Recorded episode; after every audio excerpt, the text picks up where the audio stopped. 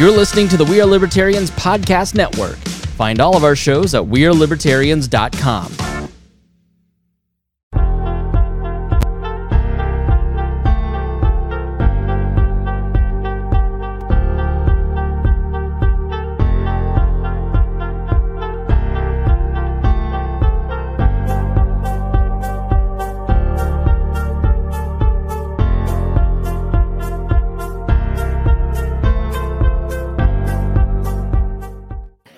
Hey everybody! Look at us live again. What is going on? Well, crap. Well, look like the I did try to get us to stream on Rumble. Look like it broke.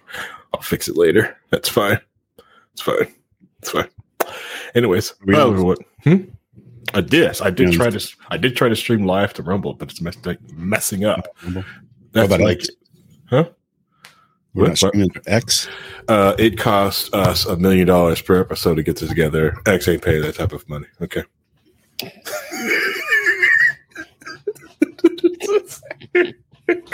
Anyways, hello everybody. Welcome to an exciting episode of Low Key on the We Are Libertarians Network. I am your host for this evening. My name is Harry, aka the Moving Target, and it's going to be an exciting episode today. We're going to talk about different cool things out there in the world that we have come across this last week. It's also a very, very special day because, like, technically it's going to be Vincent's birthday episode, so that should be fun. And then we also need to talk about, which I didn't know about because I don't jump into that world, but I'm kind of upset about. There's more DRM crap. But before we get there, let's introduce our casting characters. Before we get too far up, I would like to introduce everybody. Let's start with Reinhold. Reinhold, go ahead, sir. Hi. Hey, everybody. Glad you could drop in on whatever platform we are streaming to. No, tonight's just going to look like it's just going to be Twitch and the Tube. Rumble's messing up. I tried to mess up with Rumble's dear leader is not getting into StreamYard to get him back on the Facebook page, which I'll yell at him. I got another thing because if you're not watching these live where they're coming out from, I also have to be releasing the last 3 episodes on the podcast feed too. So if you are seeing this live, because people are like, hey, we're still out there. We didn't pod fade. Okay, for some reason, dear leader, who hates us because we are the fastest growing podcast on the network. We know that dear leader hates our show. He hates us. He suppresses us in the wall algorithm, so we don't get all the views because he hates us. But who he hates the most on this network would be Vincent, because Vincent's got all the rewards. Vincent, go say hi. Hey everyone, co-host of the year.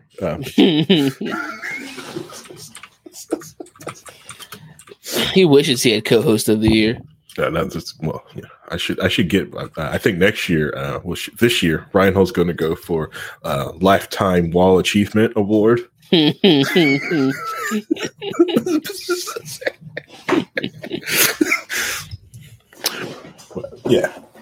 what's that achievement going to be?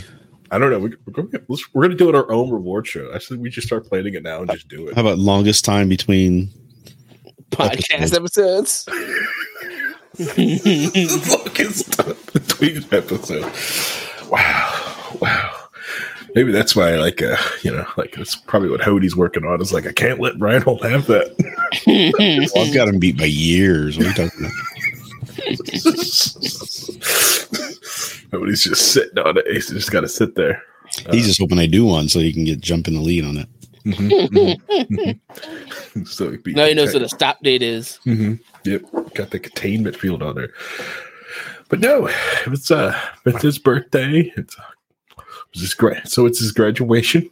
We're looking for his replacement. Send all applications. Remember, it could be under the dirty age to be on the show. We need his younger, better replacement so we can know what the hit new slang and logos and everything else is going on there, because we are old. We don't know that thing.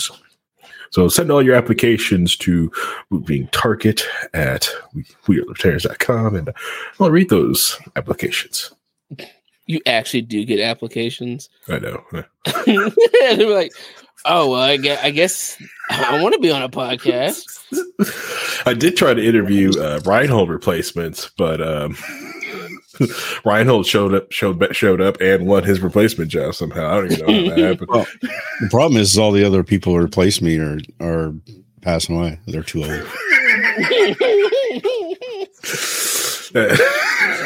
No, the issue was that all the other replacements said they would watch anime, and we can't have that. It's a meme.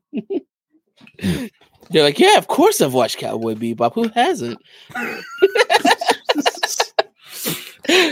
Oh, man. But yeah.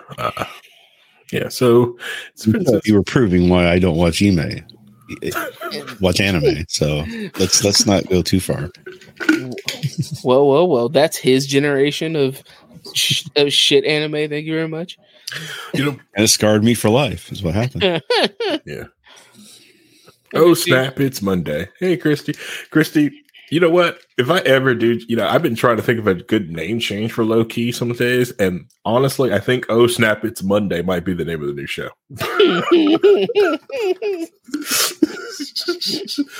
Of course, I say this now, and people just buying domains, shit starting it up. Turns out there's been 4 podcasts named Oh Snap It's Monday. Yeah, that's true. Since the start of this episode. Christy's out there buying the domain name right now. So I know. Full of it. Full control. Full control. Manage it. So she's the manager of the show. But, I'm sure she wants to take on more management jobs. She's just like, I can find some time. I got like 5 minutes here or there. I'll let her, she can edit my podcast. Speaking of editing, so like StreamYard has this really cool, neat. Calling them out.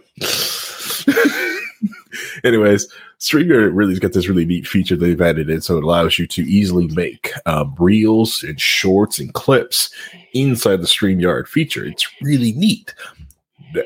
So, are you going to expect cool shorts and things from us? No, but I want you to know I have less of an excuse now.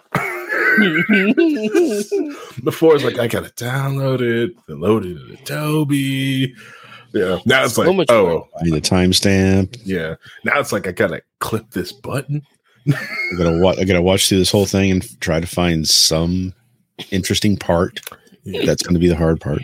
Yeah, I think that's the other thing it's probably going to need is that's probably going to put the feature request is like a keyframe or something in there, so you can tell like the good bits. You can like mark it like this is a good bit. Start of conversation A, start of conversation B, just to help you like mark it while you're recording. But you know, that's really cool things inside of StreamYard, which is the tool that we're using to record. Which I want you to know before. When StreamYard was first brought to the network and we're using it as a tool, I thought it was stupid. It was awful. But I have grown to love it because you get a lot more features out of it. It's pretty agnostic. It's pretty open for what it does. And it allows for a neat moddability about like to add different things. It's just software instead of like trying to be a whole ecosystem and not wanting to play nice with all of its neighbors in the biz. So... And like everything else that's out there, that just fails. Several different tools that Cheerleader has brought to the network. Like, hey, let's use this thing. And I'm like, so this software is tied to this camera, and it only has an iOS app. Yes. Do you not see how this is a bad thing? I don't see the problem with here. Okay. But anyways, that's not here, there. So, but yeah, like I said, it's one of those interesting things that get brought to the network that I have fallen in love with. I don't know if anyone else is looking out there looking for a tool. Let me turn my light up. Get some really dark shadow. Wrong way. Get some weird dark shadows on myself, but I think it's more of where I'm at and the light, or that thing is turned and I just haven't noticed it. Anyways, so got some really neat topics, like, and I think the one that really brings a joy to my heart, like I think was awesome, is that when I looked at this morning and realized the MCU's got its first golden raspberry. Oh my god! You get what you deserve. Pizza junk writing and awful CGI finally got itself Golden Raspberry. Right there next to the other superhero movie of Catwoman. Yeah.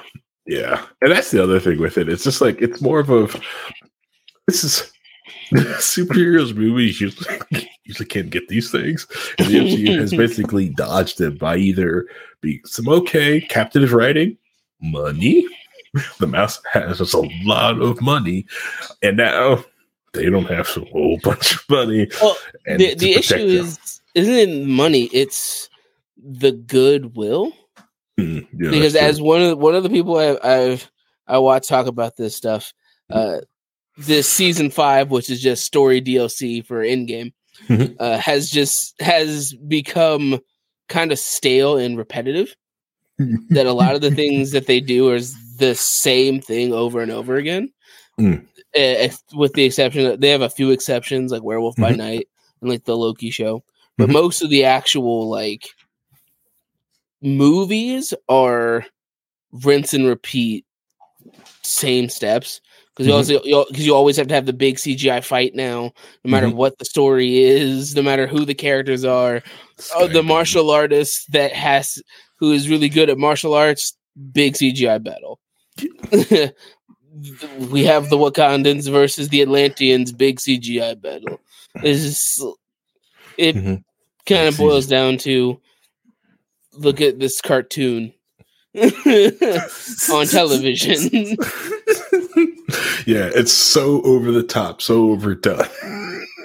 You know, world-ending stakes every freaking time, and it gets bigger and bigger and bigger, and then it's just, and it leaves a lot of that realness because they're not really there. You know, you pay for these amazing actors and actresses that are there that have studied their craft. Replace them with computers. So now you're saying you like Agents of S.H.I.E.L.D. Oh, no, that's terrible show. Oh, it's a great show, and they do exactly the opposite of what you're talking about. They had actual people doing actual stunts. Yes, they did. That's not what I'm faulting. Agents of S.H.I.E.L.D.'s faulty because that writing is trash. You never saw the good writing. What was the good writing? I told you it was in between, probably near the end of the second season. They started really picking it into gear. How many episodes is that till I get the good writing? How many? I don't know. I mean, the writing's not horrible before that. How much feet of broken glass have to crawl over before I get to the good stuff? It's not bad. Yeah. They were trying. They had initially had to work around trying to work with Thor and all that stuff. Attaching it to the movies. Yeah, Civil War. They had to attach it to the movie because they were timing it with the movie. And when they finally decided to abandon that, everything spun up. And when they went into the fourth season with Ghost Rider and the whole the other thing, it was that season was probably the best season of television I've seen. All right, so you're saying that because they were trying to attach it to the movies, made it awful. And when they stopped, it got good. Right. All right. Well, I'll never know. Like I got through like all of season 1, and they started trying to force the Inhumans into Agents of S.H.I.E.L.D., and I just couldn't care. Like, they start going, we're going to bring in the Inhumans. You know, the movie that we're going to be a big movie, but it wasn't. So we turned it into a TV show, and that TV show also failed. Yeah, we're attaching it to our big other show. And I'm just like, cool, I don't care. Moving on. There's other stuff for me to watch. And never went back. Yeah. But, yeah. Like, in comparison of, like, yeah. Like with the Echo show. Right? Oh, God. They which is in getting season 2. They CGI'd some of Daredevil when he's fighting. Like, and it's obvious CGI when he's fighting. Yes. When you look at the Netflix series, where they don't do that. They just let him fight. Let him fight. Even if it's a stunt double, they just let him fight. Yep. Good camera angle, shading, people going after the choreography over and over and over again. Yeah, there's a lot of different times, because those Echo fight scenes got out. I was let me go back and rewatch some fight scenes from Punisher and Daredevil to make sure that I'm not looking at this and just coping or misremembering or getting nostalgia baited, right? No, those prices were really good. But it's the same thing that it's the main reason Jackie Chan hates the most Hollywood fight scenes. It's like most people will not take the time to make a good fight scene anymore. It's more of like, we don't have time for this. It's like Jackie was like, I will work, a week straight to get a stunt right for a stupid, I want to kick a suitcase and then I don't want the gun to go in the suitcase that I kicked and go down the stairs. Well, we can CGI this. F that. I want a real suitcase. The gun could be fake. Right. That's why the Raid movies are so entertaining, because they purposely choreograph all these really close up fight scenes that are very intricate and awesome to watch. Yep. But which I think it's amazing. I think I really wish the Marvels will. I wish they would. They notice they didn't put the Marvels in there, but I'm sure no one wants to touch it. I think that's more of a diss. But anyways, the simple fact that I can't believe that poor Michael Douglas is getting a Raspberry for supporting act. Well, nominated for supporting actor. He's got a rough. I like Michael Douglas. That is rough. Yeah, that's the thing, is that it felt like they transition into repeating a lot of the things that they did. Because when you look at the first set of Avengers stuff, the only real big CGI fight scene was in Avengers. Even with Thor, the Thor movie, even the first one was, which probably isn't the best movie. The CGI was very limited in that because he was on Earth without a lot of CGI. Okay. And then they do Endgame, which is a big CGI fight. But they also, when they did stuff like Iron Man with him and Rhodey, they still used enough of it being just the Iron Man suits and not like a bunch of amazing superpowered stuff. And the more ungrounded it became, the more they have to rely on, we must use our plasma beams and magical abilities to show what happened. They power crept themselves out of well, it also how to resolve fights. Yeah, and also Ant-Man and the Wasp took the thing that made the cool other Ant-Man movies cool. It's the small things around big things. Everything around you is tiny and small. All right, this is pointless.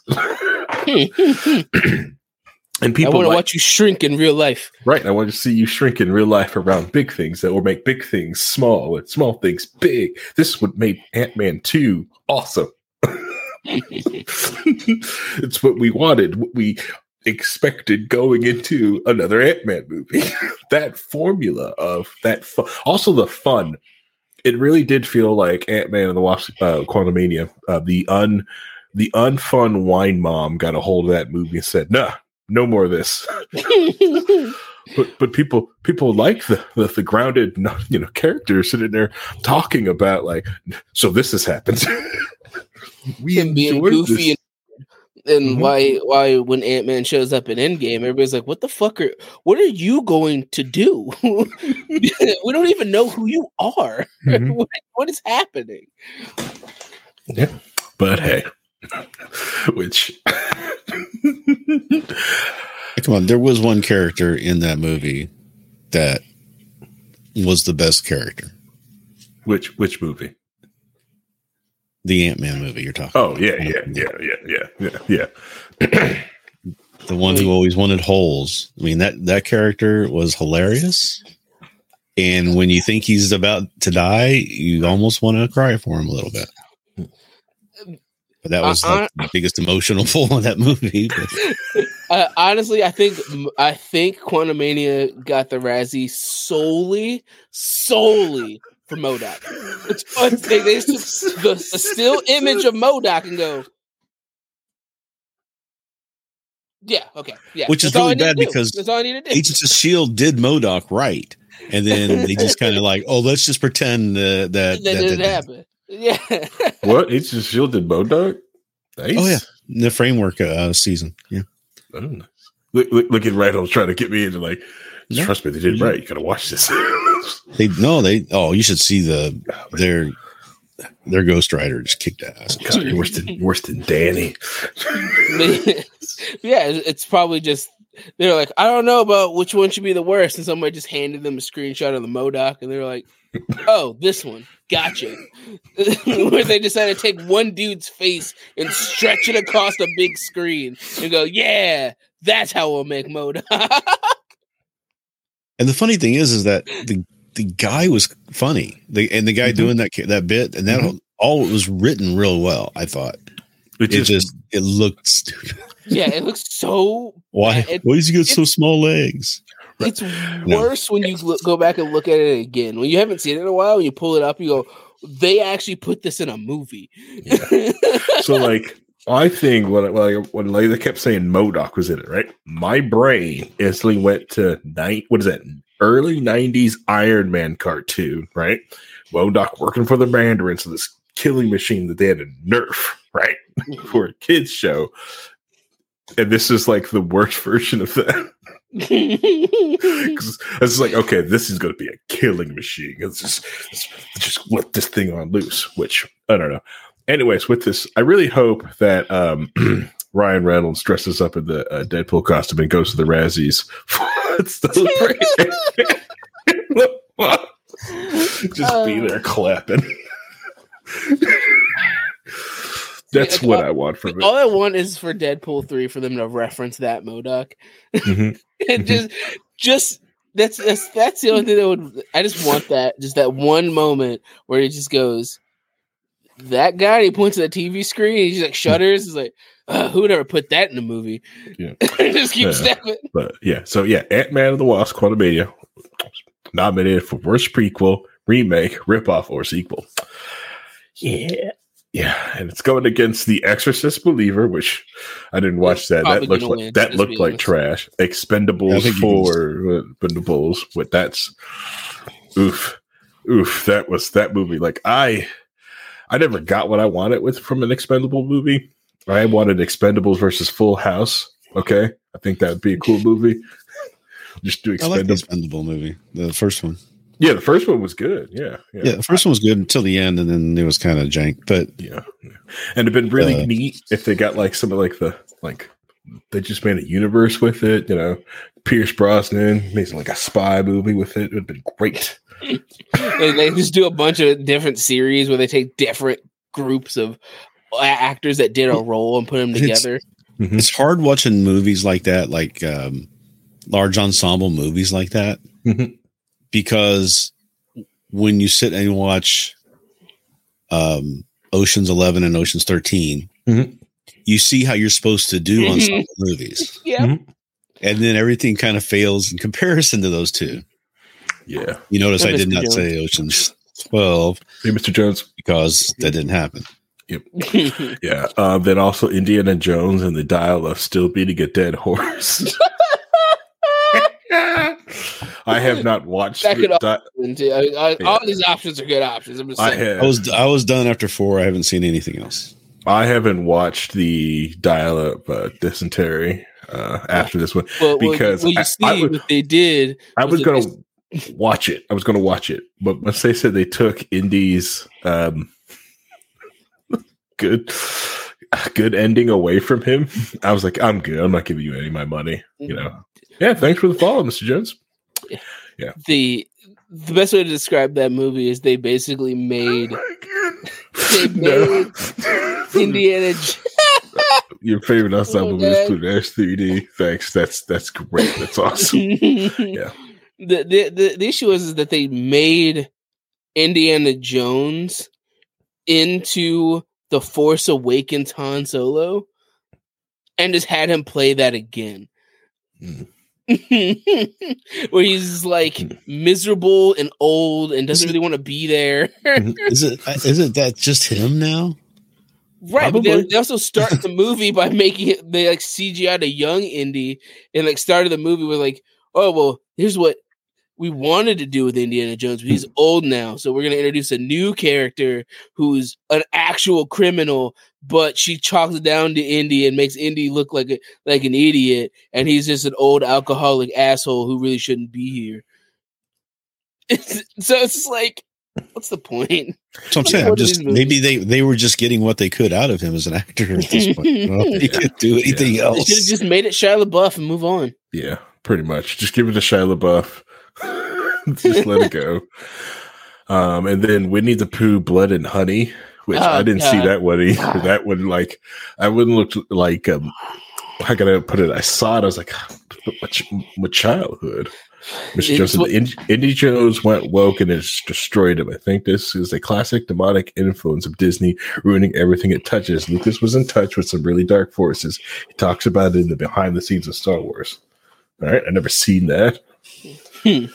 But, you know, this dark side of the force. Made some good movies with it, though. Dude, Pooh, Blood, and Honey is the stupidest shit. It's exactly what happens when you go, all right, the copyright of Winnie the Pooh's done. I want to cash in. So I'm going to make a horror movie, but I can't use Tigger because his copyright isn't gone yet. You have to wait another year for that. Mm-hmm. So we're going to make a horror movie with Pooh and Piglet, and they're going to kill these random campers after they tried to kill Christopher Robin, and apparently they like killed Eeyore at some point, and we're like, oh, and that messed him up, and it's just like, what are you guys doing? It is a terrible movie. There is a scene where Piglet is hunting down one of these girls at this camp, and he has an axe, and she's in a pool, and she's like slowly backing away from him as he's walking towards her in the pool, as I'm just swimming and getting out and leaving. She gets slowly walked down by the monster in the pool and murdered. What the fuck? And it's just like, what? What is happening? Well, makes you feel any better. That worst screen couple is Pooh and Piglet as bloodthirsty slashers and Winnie the Pooh, Blood and Honey. Oh, so. Gosh. Ever want to get a full breakdown of it? Moist Critical loves to talk about the movie because it's so bad. He has like a 40-minute video where he breaks down the entire movie because he thought it was funny bad, and he breaks down how shit it is. It's amazing. Mm-hmm. Yeah, I'm gonna go for it. I just can't.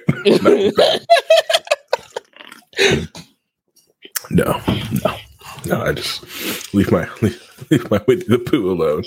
I need that to taunt. I need Winnie the Pooh to taunt bad China Man. Okay, you know that's. I'm pretty sure somebody's already trying to make a Steamboat Willie horror movie too. So, oh god, it's just. It wouldn't surprise me if it's the same person. They make a Disney horror universe. It's probably John Oliver supporting it. John Oliver's right there, like, yes, more horror. It'd be Mickey Mouse and Felix the Cat. Well, Tom and Jerry, starring as Tom and Jerry. Reinhold, don't give them ideas. No, they will. But literally, the day of, somebody released their Steamboat Willie horror game as soon as it was in the public domain. Yeah, you better stop that, or I'm going to start, pitching ideas to Netflix. You should remake Casablanca. Okay. Isn't somebody talking about doing that? You could put The Rock in it, okay? I think somebody's actually got something in development for that. Chris Pratt voices the plane.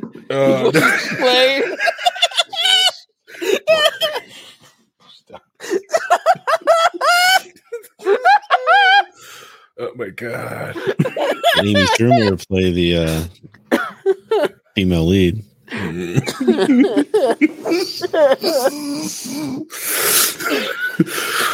man, it's terrible. It's terrible. Don't give my ideas. Okay. Jack Black can be. No! That's it. Stop it, Brian. It'll be called Fatties 3 Casablanca. All right, fine. Let's Adam Sessler presents Casablanca. Let's redo Ben-Hur. Ben-Hur. Yes. Let's go after all the classics. Let's just. They're going to redo Big Trouble in Little China. Shut your mouth. too. They're gonna make it more campy. No, okay. No, they're gonna no. They're gonna take it straight. They're gonna play it straight. They're gonna make it serious. No. They're gonna make it listen to Michelle, that bitch, right? They're gonna make it serious. Stop it. Let's give it the Ghost in the Shell treatment. Oh, man. Yeah, they'll introduce a new character that wasn't in the original plot. Oh. See, they could redo it, right? Get Michael B. Jordan as Jack, right? Hold on, it could be good. Ian Peele to do it. That'll be fine. You see, what is it? Jordan Peele. Doesn't he got another movie coming out? Like Monkey Man? I don't know what it's called. He's making like a movie a year now, isn't he? Mm-hmm. Showing everybody they're trash. Oh, what's funny is somebody on Twitter said something about, yeah, we have to have this conversation. Jordan Peele is now the best horror movie maker in history or something like that. And he responded with, okay, step away from the drugs. Yeah, not in history. Put down the pipe. Chill out. It's like my age, not history. Yeah, he just goes, Hitchcock. He just points at Hitchcock. And Hitchcock, Kubrick. And it goes, how is this the same? Yeah, it's like, come on, no. Like, even I am not that confident to say that I'm good as them. Come right. on, move you on. Know, can you imagine if Kubrick could have had the storage of him at the film? Like, he didn't have like a physical, like, hey, we're actually out of film. No. He's just got hard drives. It costs this much money, yeah, to record on the film and basically waste it. Yeah. He actually just had hard drives. Imagine he was able to finish AI. Well, no, think about it though. If he didn't have to worry about film, how many times would Shelley Duvall have had to redo that scene? Oh God, you would have died on set. Still doing it. Yeah. I think she's still going to therapy for that. Yeah. It made her do olive oil. I mean, come on. Mm-hmm. Which, I'm sorry, I know a lot of people trash that movie, but that's one of the best movies ever made. Which movie? What, Popeye? Popeye. It's a good movie. Popeye. Oh my God, I love that movie. It's a good movie. It's a musical, and the songs are so great. They're done by Henry Nielsen. I mean, it's like, it's gold. Mm-hmm. It just misses the mark a little bit. Like, it didn't go lean full into what it needed to make it happen. Like, it was trying to pull back and be a little more serious than it needed to be. They should have just went full on because, man, Robin Williams killed that role. Yep. The muttering under his breath all the time and making those comments were great and hilarious, but you couldn't hear them half the time. Mm-hmm. And that was the problem, is that a lot of the jokes got missed. Yeah, it was just because Robin Williams was a great actor. That's true. He's a great actor and comedian. So he just Duvall's perfect olive oil. The casting on that movie was top notch. Mm-hmm. And they had Bill Irwin, who in my opinion is one of the best physical comedians ever existed. He's a professional clown. Was in that movie doing some really great stuff, and they should have utilized him more than he did. That's just what I'm saying. Yeah. And that town still exists. They built a town for that movie. That town still exists. It's a good movie. Trust me. This is the few times that Reinhold does a good movie. I haven't seen it, but I know enough about it to know what you were talking about. Okay. It's like my brain pulled up its Rolodex of useless information and go, Robin Williams is in a Popeye movie, right? That's the one you're talking about, right? Like, all right, cool. I know. Like, let's put that away for later. Ray Walston's in it as the Commodore. He's only 30. He doesn't know who Ray Walston is, by the way. So that's probably a problem. That's fine. More than likely. That's fine. Probably know if I see his face, I know it, but yeah. I think he was My Favorite Martian. If you've heard of that before. No? Okay. Like, again, there are enough. They don't teach these kids anything, do they? I can see their face, I might know, but you reference the stuff that I'm just like. Bruh. There's a TV show in the 60s called My Favorite Martian. How do you just quote yourself? Just quote yourself. In the 60s. You've heard of Casablanca. How can you? I mean, this is like. That movie's a classic. The weirdest TV show in a decade. People, you that carries on in pop culture. You keep that memory alive. There are something like movies that are prolific in media forever. So like Casablanca, Citizen Kane, Psycho, Birds. There's just movies that are older movies, Night of the Living Dead, that I know of, and if it weren't in the zeitgeist, I would not have known of. I haven't gone around to find them. My Favorite Martian should be in that zeitgeist, is what I'm saying.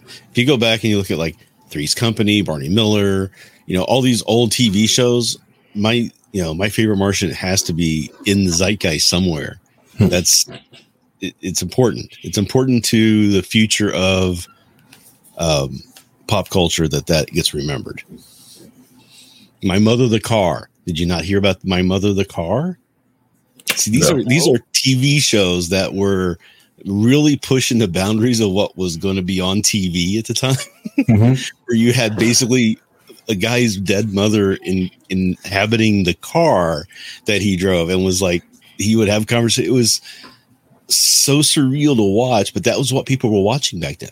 They were watching. It was a wild west of what they were putting on the TV at the time. And he's saying that anime is weird. Get out of here, bro!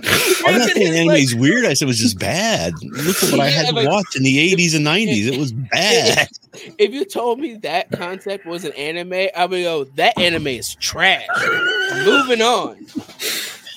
No one said these shows were good. I'm just saying they're important. I got Isekai that has a vending machine. Yeah, exactly.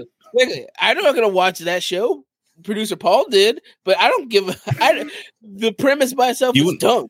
You want to hear a movie that is important, a very important movie, and I think is one of the funnier movies ever made. Okay. But it is arguably considered one of the worst. All right. All right, here it comes. Hey, now get this. This is Sam Raimi working with the Coen brothers. Okay. Their first movie, working together on a movie. And of course, it has our favorite Bruce Campbell is in it. Mm-hmm. The movie is called Crime Wave. Mm. Never heard of this one. Sorry. Nope, never heard of it. Let's see, you got a 1953 Crime Wave movie. It's a film noir. That sounds cool. Yeah, he's that like, might be. Sam Raimi, Bruce Campbell. Sam Raimi, Bruce Campbell. Army of the Dead. The Coen brothers. First, it's their first movie that they made. Oh, cool. It's available on Blu-ray. Pair of whacked out cartoon light exterminator / hitmen kill the owner of a burglar alarm company and stalk the partner who hired him and his wife and a nerd framed for the murder who tells the story in flashback from the electric chair. It's that poor car. So bad. It's great. You know what I'm saying? Like, there's some really, really good stuff in there. I mean, let me give you this. There's some really good stuff in there, but the direction that was taken in the way they framed things was on another level of surrealness. And a lot of people won't get it. I thought it was hilarious. I thought it was very comic booky, kind of, if you think about it in a certain way, or it's like framed like a comic book almost. Mm-hmm. But it was really, I don't know. There's no movie like it. Let's put it that way. Right. It's funny to me when I was like, this is important to the pop culture zeitgeist. Let's go. No, this movie, I'm not saying is important to the pop culture zeitgeist. This movie is just the first Coen brothers. Plus they were working with Sam Raimi. Mm-hmm. I think is entry. It's like Reinhold's talking about cult classics that like nobody knows about. It's like, cool. I know of Cool World too, bro. Let's moving on.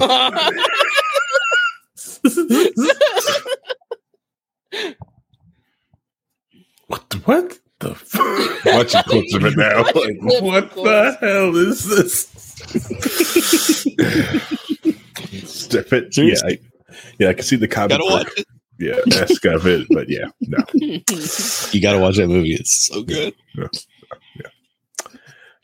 I don't know about that one. I don't know about that one. Maybe next time. When you have Campbell doing and the pistol sounds go off, and it's just maybe the next time I'm in California, I'll pop some edibles and I'll watch this. Sit down, like, all right, we'll do this. Get this thing over with. I think you can see some influences from that into The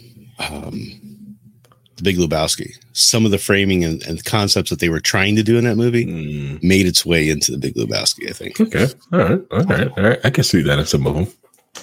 That brother pulled the room together, dude. Oh my God. It's just your opinion, man. Shut Up, Donnie is my favorite, by the way. Shut up. I'm the only motherfucker here that cares about the rules.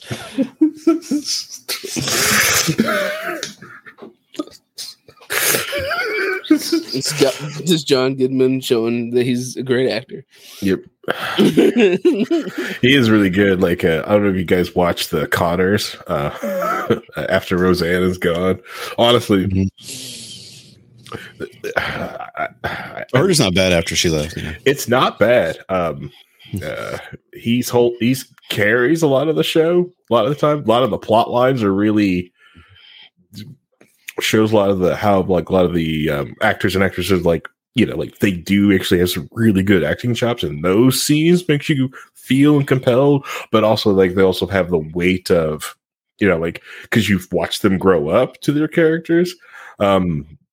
I think it's also very I don't know. It's did Johnny Galecki ever go back to that show? The Conners, they show up on that? I don't know. I haven't watched it that deep. I haven't watched The Conners that deep. Okay. I'm not a because he was married to Sarah Gilbert on that show for a while, so near the end. I believe before he got Big Bang. And then she was on Big Bang with him a couple. That was hilarious when they were together on there. Yeah, they're great friends, the best of friends. But I don't know. Let's look. Yeah, I thought you're only they bring up the Cloverfield movies or Oh Brother Where Art Thou, where he was the Cyclops. Anyways. I've probably seen just about. If you want to talk, okay, we want to talk about Goodman and a great role that shows how great he is as an actor. Barton Fink. Drawing a blank, man. Barton Fink is one of the weirdest, best movies. Oh my God! It wins awards. Trust me, it's another Coen Brothers thing, I think. If I remember right,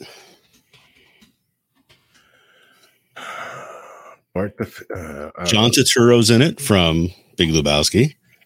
He's the main character. It is a Coens brother movie.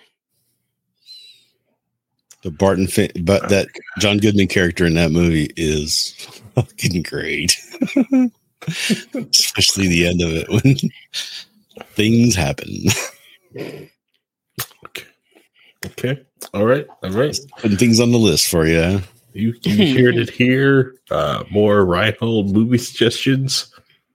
Hey, you go look. Barton Fink has won some awards, I think. Release was nominated for several. Yep. Definitely has that. It's got 89% on the tomato meter, 89% on the audience score. So, yeah. I wonder what Crime Wave has on the tomato meter. Nearly 2 hour movie. It's about the making of a wrestling movie. That's what it was. A little long there, right? A little long for a movie. I mean, long. I've seen 2.5 hour movies, man. Oh man, no. Everything, Everywhere, All at Once. How long was that? Well, it was good, and it had an intermission. Okay. Intermission.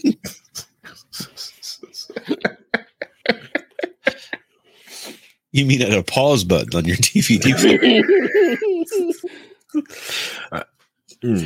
I think the Gone with the Wind had an intermission, and that was a 2.5 hour movie. Yeah, I think the one thing that probably would help most movie theaters if they brought back the intermission so you could refill up on drinks and food and go back in. Especially if these movies are going to be 2 hours long. Let me stop point, hit the intermission, pee, refill my popcorn, get back at it. I was watching a reaction channel that I really liked. Had they finally did the earliest movie they'd ever done. It was Casablanca. Mm-hmm. They'd never seen it before, right? So, of course, they love Casablanca because why wouldn't you? It's one of the best movies ever made. So they're all thinking about, well, maybe we should do some other older movies, maybe even some silent movies. And then the one person says, there's only one movie I'll never do from that era. And he said, Birth of a Nation. I'm like, why would you even think about reacting to that movie? No, I would be like, search history now. What? No, search history now. It's probably the only black and white movie you can think of at the time. No, yeah, search history. Don't care. Search history. No, it did. Now. It was acclaimed for, and it did institute a lot of new like movie making techniques that people were used afterwards. So I mean, it had that going for it, but that is the only thing it had going. Yeah. Search history now. You don't get to duck this one. All right, I could sit here for another 12 minutes and discuss Reinhold's good and as we flip the coin on Reinhold's movie choices, because sometimes it's like, yeah, that's probably gonna be good, and then others like, nah, bro. I'll tell you when Crime Wave is going to be one where you go, what the fuck, and in a bad way, and Barton Fink is going to be one where you go, what the fuck did I just watch, in a good way. All right, what the fuck did I just watch? Compared to like when I watched Pie, I was like, the heck did I just watch? No, but look, I mean, it's important that the people who are coming after me, who are going to carry on culture, pop culture, has this history that they're not, maybe not getting. Like if you didn't hear about these things, maybe it's a good idea that we talk about them a little bit. I get that, and I completely understand it. It's just most people who have the keys of the kingdom haven't watched those either, and they keep putting out useless junk that we're up to step over and forget about over 30 years. Or they'll remake one of the old one things you're talking about, but they'll remake them in a bad way. Mm-hmm. Here's the problem. The people who own the keys to the kingdom just want to make money. They're not trying to create art. And that's the problem, right? Yeah. And the people who are trying to create the art that they're in charge of, that are in charge of them, are stifling them and keeping them down. That's why places like A24 Studios is great, because they can go do some shit. Yep. They can make art. Yes. And you're going to see the success of that happening more and more, because the studios are going to either have to contend with the fact that other people are going to make better movies than they are, and they can't control the distribution as much as they used to, or they're going to have to start letting the people who make the movies have a little bit more say in what they're doing. Anyways, Avatar, Yu Yu Hakusho, One Piece on Netflix. It's like, I don't know. It seems to be like Netflix has finally learned, like, maybe we just let people who love the series do this thing and then back off. Like the Yu Yu Hakusho, like I was like, is it good? It's like, my wife has no desire to watch Yu Yu Hakusho, the anime, but loves the live action. It was a great example. The movie Galaxy Quest. There were a lot of controls from the studio saying, hey, we want this to be a PG movie at the end of the day, and they were trying to get the right director, but ultimately they were having a big issue with a multi-million-dollar movie that they were put together that was having problems. So the studio, for the most part, left them alone. And because of that, they were able to make the movie that they wanted to make. And we see the result. That it's a great movie. Yes, it is. Listen to this. Even though there's a couple scenes I wish they hadn't cut out for the you know, to lose the R rating because it actually solves a couple continuity issue problems that I have with the movie. That's right. Like, you know, Brandon, I'm gonna let you finish, but there's movies that have continuity issues that you won't criticize, so I'm not gonna give you the platform to do that. What? Yeah. What movies do I not criticize that have continuity? I criticize continuity issue. I didn't mean the movie. It's like this is a great movie. Sorry, Rhino, that's no. Stop cops. Yeah, get off the Cope roller coaster. Well, like when you know the her suit keeps getting undone further and further during the movie. Mm-hmm. The reason was that they got when they were down there trying to stop the bomb thing. Two aliens came down there and she's like, "Oh, is this all you want?" So she unzips her shirt in order to entice them over so she could kill them. Mm-hmm. And that got cut out, but that explains why that all of a sudden happened. Mm-hmm. You know, and everybody I've seen watch the movie just go like, "What happened there?" And they don't know because that scene got cut. That's right. That's right. That's right. Anyway, so the other question I have going on, like, I stayed out of League for a long time and I plan on staying out. You know, but there's some days I sit there, I kind of want to get back in, you know, people still play it, still is a fun game. And then I got the news here, we're discussing for this thing tonight, and I get the news from Vincent. That's apparently it's like, I don't have to worry about ever jumping back in. All right. So, this is a video I watched from Richard Lewis, who is a award-winning journalist in esports and sports. He's won Journalist of the Year 3 times for his reporting. Nice. He also teaches journalism as a professor in a couple colleges. Mm-hmm. Nerd. So, yeah. But he's broken a lot of stories. He was the first person to basically break that CS2 was going to happen. That was, it's not going to happen. He's the one that's like, they're releasing it, and they're like, we don't believe you. And then it came out, and they're like, oh, well, shit. He's also broke, like, a bunch of cheating scandals of, like, like betting and throwing games and stuff like that. So he was talking about Vanguard, which is Riot's kernel DRM anti-cheat that they have in Valorant. Yeah. Which is always on. As soon as you open the game, it's on your computer until you shut your computer off. Mm-hmm. So the Vanguard is all the moment you open Valorant until you turn your computer off, that DRM is always running. Right. Not persistent enough to over reboot though, right? Correct. Right. So once you reboot, it's down until you open the game again. When you open the game again, it's up and until you reset. So that's a C- as opposed to an F. Okay. Yeah.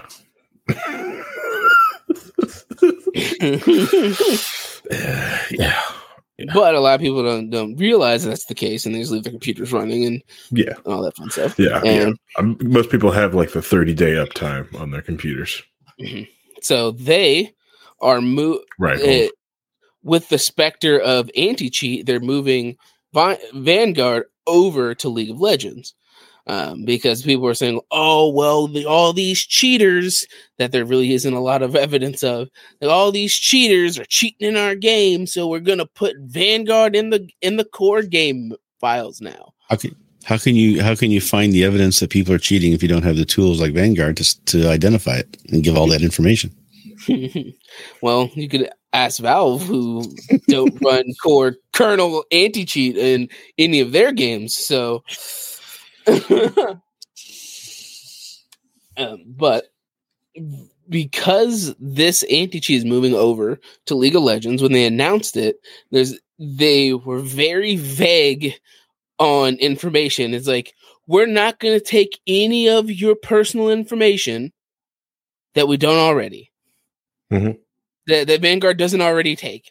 They literally make a pause. When he announced it, there's literally a awkward pause where he says, "We don't take any of your information that Vanguard doesn't need to verify if you're cheating or not." Absolutely. And they don't specify what information they're taking. They don't specify how long they're holding it. They don't specify what's relevant information. Mm-hmm. And this is all done by a company that's owned by Tencent, which is China, who has a law in the books that if they go, hey, Tencent, give us this info, and Tencent says no, cool, we're taking over Tencent.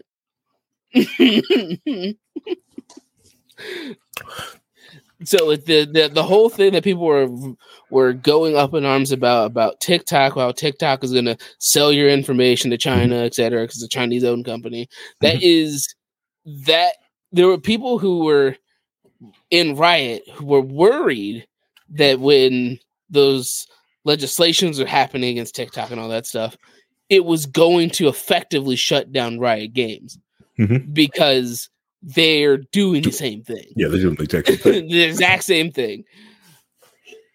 Yeah. So they're purposely moving this always on the moment you turn on the game until you shut your computer off.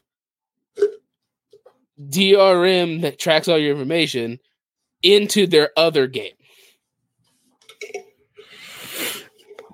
Without fully explaining any of the things they're taking, how long they're holding it for, or what the relevant information is anywhere. When they announce Valorant and any of the Valorant information about Vanguard, when they announce that Vanguard's now going to copy your voices from the in-game voice chat, and they're going to hold that information until they find it to be useful, to see if it's relevant and when they'll get rid of it.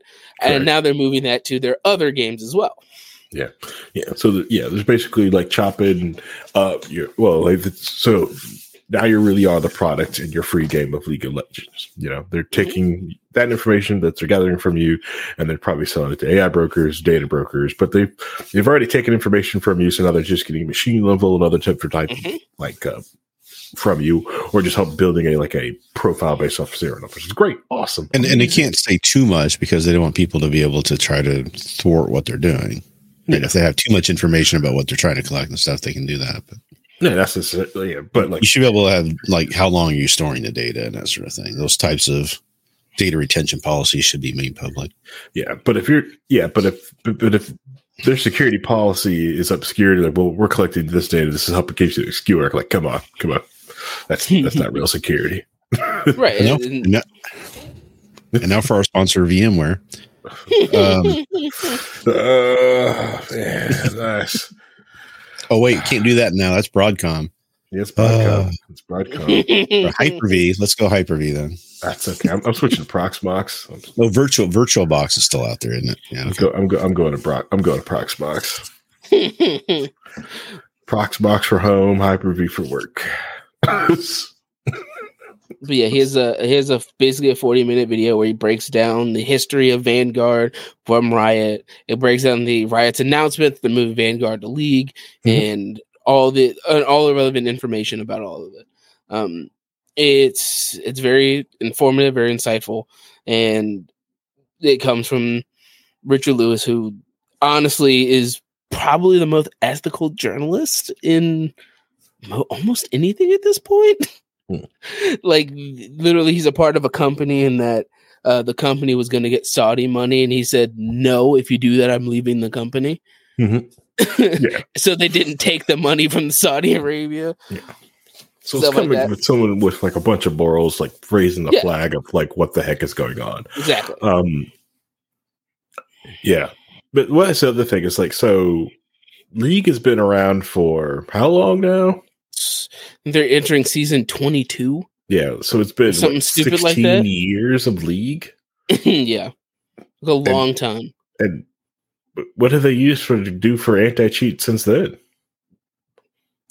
The proprietary people complain that there was tons of cheaters all the time. The people just complain. The reporting system, basically. Yes, people just reported cheaters. Just like CS:GO, they used to complain all the time about cheaters in CS:GO. Yeah, most of the time, most people who. But with CS:GO, there's playback features where you can watch the replays and go, "Oh, this person's cheating." You can see based on these replays. Yeah, I used to watch Summit. People would make complaints, and he would go through and be one of the people who would determine whether people were cheating or not based off of those replays. And that's one of the other things is that you can't verify that Vanguard's doing anything in Valorant because there's no way of watching any replays in Valorant. So if somebody is cheating, you have no real way to verifying through their gameplay that they're cheating. Right. You got to trust that the Vanguard is doing its working job. Something that's always working and it's always on. Although I have to even catch a lot of cheaters, though. So they're doing something. Right. I mean, are they catching cheaters or catching people who just modded their game files or different things? No, they're catching. Well, I mean, they may be scooping up some people, but I've seen actual legit cheaters getting caught. Like one guy getting caught during a tournament got banned, and he had to come out later and say, "Yeah, he did that." But I've also seen the same stuff happen with like CS:GO and CS2 when they get back banned and their accounts just you can't play the game anymore, and they've just done it just because the player is cheating and they've gotten rid of them. So. It's just a matter of how you're going to handle anti-cheat and the systems you use for it. But with it being a kernel anti-cheat, they're inserting into a game that probably hasn't been their core information has not been updated in like 5 years. Like League of Legends was already written on spaghetti code. Right. Now you're putting something else in the middle of that spaghetti. Yeah, and hopefully it doesn't. Yeah, I'm sure they got the sauce down so it doesn't crash as much, and the game really like runs on potato now. So I don't know. I'm just getting upset with all these game companies putting more and more DRM and stuff on their thing. It just I don't know. I understand like the rise like we're gonna stop all these cheaters, but it just seems like some of y'all haven't cared before. Why are you caring now? Right, what has changed? What the F has changed? Well, people complaining. People complained for years. What the F has changed? What's going on? People complained, but they were still making money. Yeah, and they still are now. And that's why but it might have been that like it's obvious that Riot Games is having issues because they cut 11% of their staff at Riot Games. Which is just out of nowhere, but it's there's still $1 million TFT events going on. Yeah, exactly. They're still making money. Yeah, they're still getting paid. People are still putting their money to buy skins in this free to play game. Yeah, but now they're just adding more tracking software and more DRMs that are unnecessary. That if their reporting and banning system worked anyway, why would you shove it into this game? Correct. Or like it should also go off when the game's done. Like I'm done with the game, it's done. You know, like no, unload itself out when the executable unloads. Correct. You know, just like Valve's anti-cheat. Like it's on when you're gaming. When you connect, you connect to our servers. Our anti-cheat is running. Okay, let's see what you're doing. You know, right? That's why VAC works. That's why getting VAC banned is so devastating because it's attached to you, and when you're playing CSGO or CS2 now, the VAC is up, and when you stop playing it, it goes away. Turns off. I'm done playing, you know. And if I play on my server, it's not on. Turn off. I option to have it turned off. Yeah. Correct. You know, 70s that has it. Yeah. Yeah. Now, granted, League doesn't allow you to host your own servers yet. Hopefully they will eventually. Doubtful. Riot Games is notoriously litigious and strict on who they let do anything with any of their games, period. Plus, where's the benefit for them? They're just going to go, yeah, we should do that so we can not make as much money as we do now. Right. Honestly, I think they probably would make more money if they let people host their own servers. They don't want to have to host their servers. Now, if they charged a fee, if they charged like a rental fee for the servers, maybe I could see that.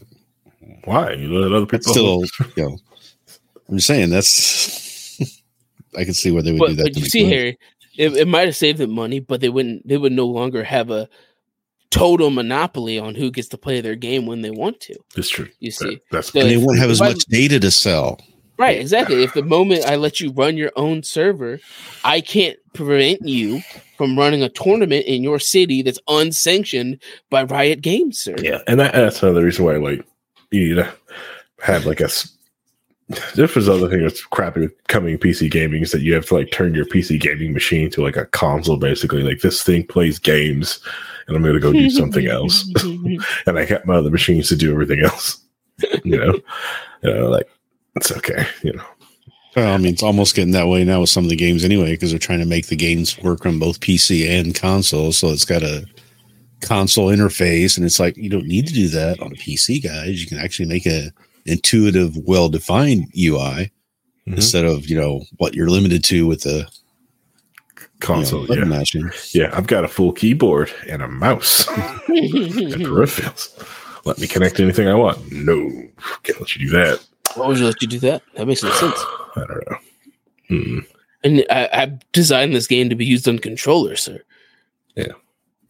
Yeah. I don't know. I dislike this current crop of like this additional DRM because it is junk. It's running when it's not should be running. It's doing things. It's an ancient black box, and I hate black boxes. It's unnecessarily predatory. Well, and the problems I have with it is too, it was the one that it doesn't shut off when you're done. That should be a priority number one to fix, and the other is that it is literally malware. Yeah. I mean, I get that antivirus makers got hooks into the ring in order to do that. And they had that special compensation, dispensation for that. But I don't think you need ring access for any cheat. Maybe. I don't know. I guess the thought process is if your cheat is, written as malware and is sitting in that ring as well, that you might need it to see it, but don't like it. Yeah. And when it's attached to popular games, it's unfortunate. Right. I think the other thing, like, you could probably do better with cheaters is you open up a different like mod community. I think like the game we play a bunch high res, like for Paladins with Evil Mojo, if their community of champions would have just had the ability to look at replays for cheat reports, I think there's a better cheat reporting system right there. Like, nope, look at this, shooting through walls, ban all, collect every IP that was connected to like, that's their Smurf, ban that too. Right, and Angelo is also in his video. He's like, yeah, these cheaters. If you just ignore them, they'll more than likely go away because all they're going to do is keep winning, and then they're not going to get a rise out of you. So they're not going to get the entertainment out of it. So they're just going to be bored playing a game that they have no fun in now. But you react to them. You give them the satisfaction of them trolling you. Would cheater matchmaking shadow ban? They just constantly stay in the queue. And they just match with bots, right? Or like I can't remember which game it was, but they match cheaters with other cheaters so that they're forced to play against each other. That's funny. So I remember who it was. I remember you were saying it, and I was thinking about it at the same time. I can't remember what game. I can't remember what game it is either. But this pet. They took the cheaters, put them in the lobbies with other cheaters, and make them duke it out. Probably Halo. Gulag. It's probably Gulag. Call of Duty. Gulag. I was thinking like Team Fortress, but that's not right either. So. Yeah. Valve just gets rid of you. they just go like, do this again, and I'll nuke your Steam account. That's the other thing when Valve goes to ban someone. It's like, we can take your Steam account. The what? My what? It's like, Steam account. Like Apex does it, as well as Call of Duty. Yeah, all right, that's fine. So, malware's stupid. Yeah, the anti-cheat doesn't really help because they're tackling issues that aren't really there. They're shadowboxing ghosts in order to put proprietary information and inject it into your games under we're looking out for your needs and your wants. Right. And if Reddit has showed you anything, tons of people would be like, if you community mod them and like, hey, you've got to review 5 hours of reported footage, for the week. Like, trust me, like if you could get community mod status, it'd be called a mod, like that would work, but League tried that already, and the person who was running it went a little crazy. Yeah, exactly. He went a little crazy and started expounding some really fucked up rhetoric. So you know, it happened. They tried that. It didn't go well. They tried it. It's a good thing. You just can't. You just gotta rotate like the mouth. Sometimes you get a bad apple, bad cop. Mm-hmm. Okay. Yeah. All right. Sometimes totally you get the cop that you know, and you send them to a different precinct, and hopefully they're not dirty there. Yeah. You know? Oops! Dropped the bomb on this entire server. Oopsie. Oh, that's wrong. That's jokes bad. Goddamn. But you just got undemonetized. I know. I just said that. Right. Luckily, it was at the end of the video. Right? Yeah, yeah. Luckily, look. Anyways, before this episode gets too long of the truth, and I do get us banned from the tube again, which thank everybody for tuning into this episode. If you listen this long, you're a true fan. You're a true key holder. This episodes are recorded 9 p.m. Eastern Standard Time on Mondays. Please come hang out with us live. I enjoyed the 300 of you guys who download this podcast every week. Probably not as much as anyone because Spangle hates us and is missing us off the algorithm. So I got to go yell at him this weekend. But that's besides the point. Love each and every one of you. You could have been listening to anything else for a while, but decided to listen to us, and I thank you. Glad you got something from this, and see you guys next week. Say goodbye, everybody. Bye, guys.